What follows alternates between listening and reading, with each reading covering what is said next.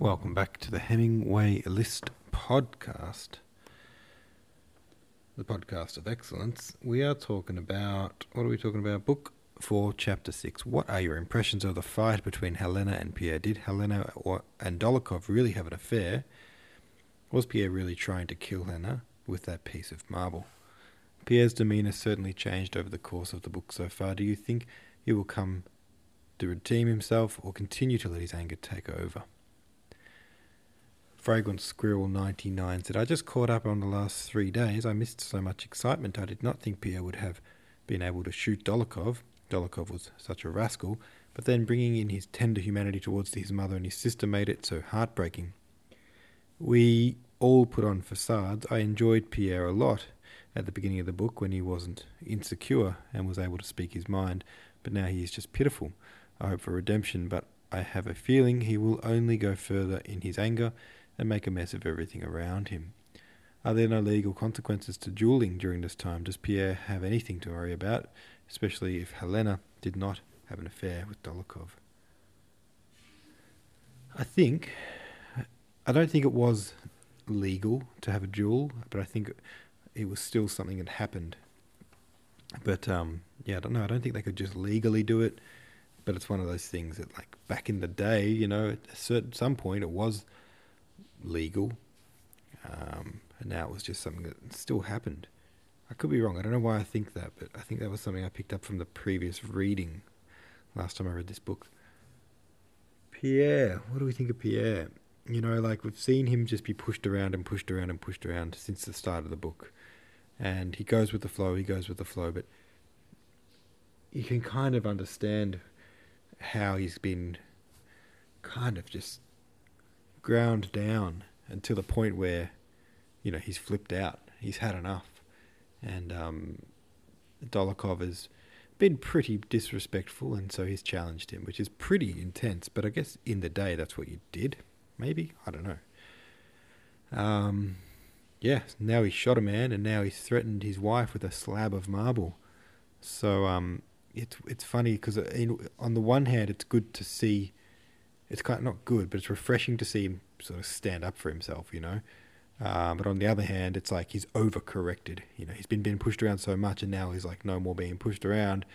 And I guess that's what happened when someone gets, you know, kind of bullied or or pushed around to an ex- to some extreme. And at a certain point, it, it can often correct itself too far in the other direction, and that's what it seems like.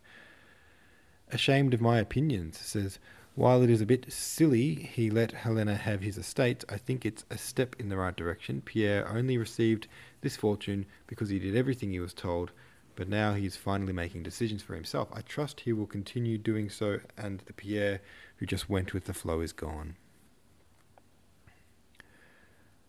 Um, all right. Stephen Foxbat says regarding Pierre's anger, I think it's quite an astutely characterized feature of his nature. He is highly moral, as demonstrated in his soliloquy, but also given to bad temper. I've thought a lot about my own anger, and although I like to think I've matured a bit, when I vent my anger, it often feels like it's my form of honesty. It feels like I owe it to myself and others not to repress genuine feelings. If you were being charitable, you could say that, albeit ironically, it's like he is sacrificing himself or putting himself aside for the good of morality and honesty, which explains him presenting Dolokhov a fair shot in the duel. Otherwise, maybe he just has a bit of growing up to do, as arguably most people do. A lot of men, at least, are basically little boys trapped in powerful bodies. I guess the real question is how much does he care about others? Maybe he needs a dose of responsibility. Yeah, I guess he does allow Dolokhov to have his fair shot back at him, which is a big call. He didn't even turn his body to, you know, to, to reduce his kind of front facing size. Um, and he did threaten Helena with a slab of marble, but he didn't um, lay a finger on her, I guess. Um, so, despite his horrendous behavior in the last few chapters, there are some sm- slight glimmers, I guess, of some uh, what's the word? Some uh, voice of reason, I guess, um, within him. Real Skydiver said quite simply, I like Pierre. Very cool. Okay, so what are we reading now? Chapter 7. Book 4, Chapter 7. Let's get on with it, hey? Oh, a bit of a quick one tonight because as you can hear, I am quite tired. So I'm a bit keen to just get this chapter out of the way. Hopefully, it's a good one. And um, hit the sack.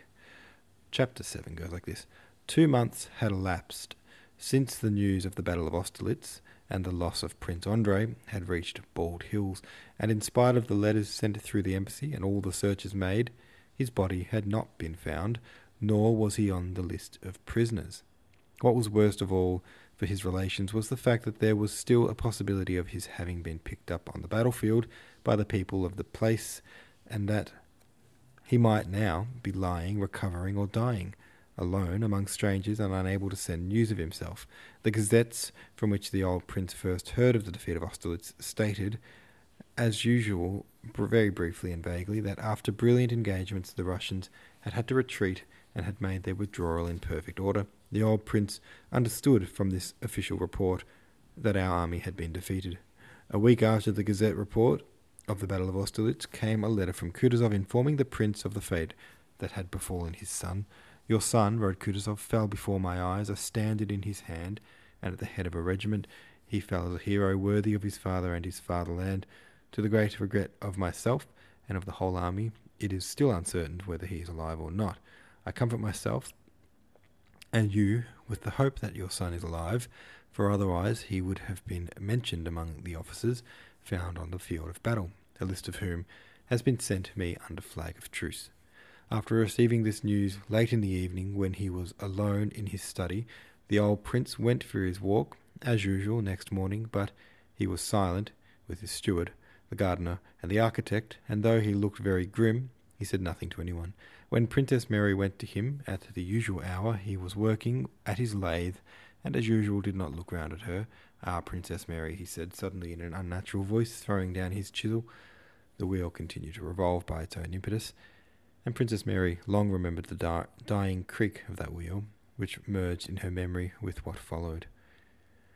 She approached him, saw his face, and something gave way within her. Her eyes grew dim by the expression of her father's face, not sad, not crushed, but angry and working unnaturally. She saw that hanging over her and about to crush her was some terrible misfortune, the worst in life, one she had not yet experienced, irreparable and ir- incomprehensible.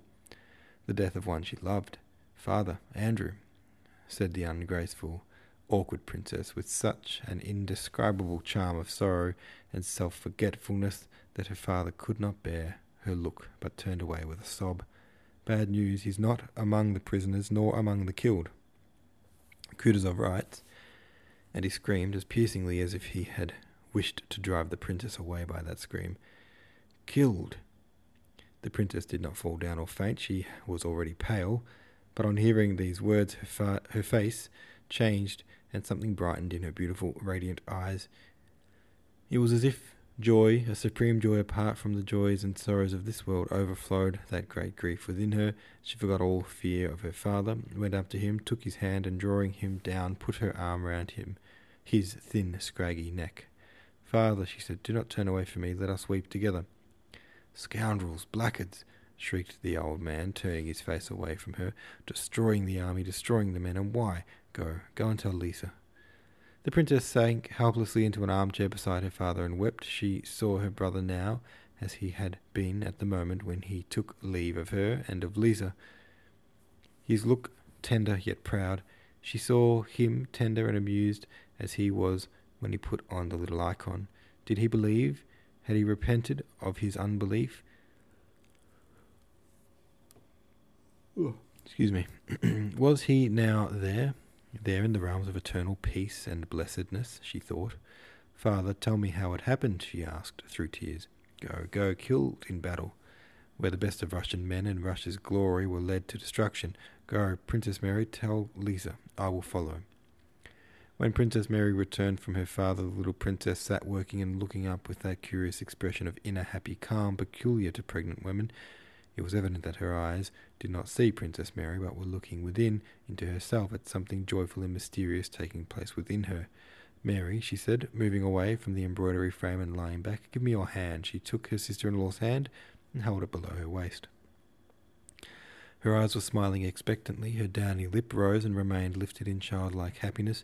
Princess Mary knelt down before her and hid her face in the folds of her sister in law's dress. There, there, do you feel it? There, there, do you feel it? I feel so strange, and do you know, Mary, I am going to love him very much, said Lisa, looking with bright and happy eyes at her sister in law. Princess Mary could not lift her head, she was weeping. What is the matter, Mary? Nothing, only I feel sad, sad about Andrew, she said, wiping her tears on her sister in law's knee. Several times in the course of the morning, Princess Mary began trying to prepare her sister in law, and every time began to cry. Unobservant as was the little princess, these tears the cause of which she did not understand, agitated her. She said nothing, but looked about uneasily, as if in search of something.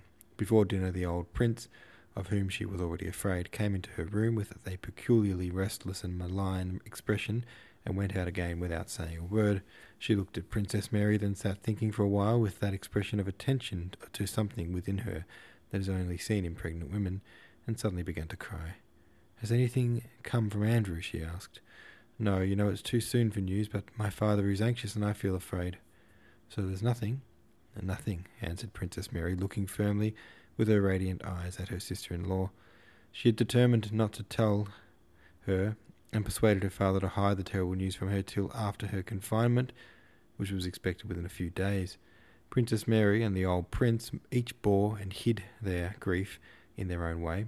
The old prince would not cherish any hope, he made up his mind that Prince Andrew had been killed, and though he sent an official to Austria to seek for traces of his son, he ordered a monument from Moscow which he intended to erect in his own garden into his memory, and he told everybody that his son had been killed. He tried not to change his former way of life, but his strength failed him. He walked less, ate less, slept less, and became weaker every day. Princess Mary hoped, she prayed for her brother, as living, and was always awaiting news of his return. All right, there we go. There's the chapter for you. Grim times at Bald Hills. Have your say over at the subreddit. Thanks for listening, and I will see you tomorrow.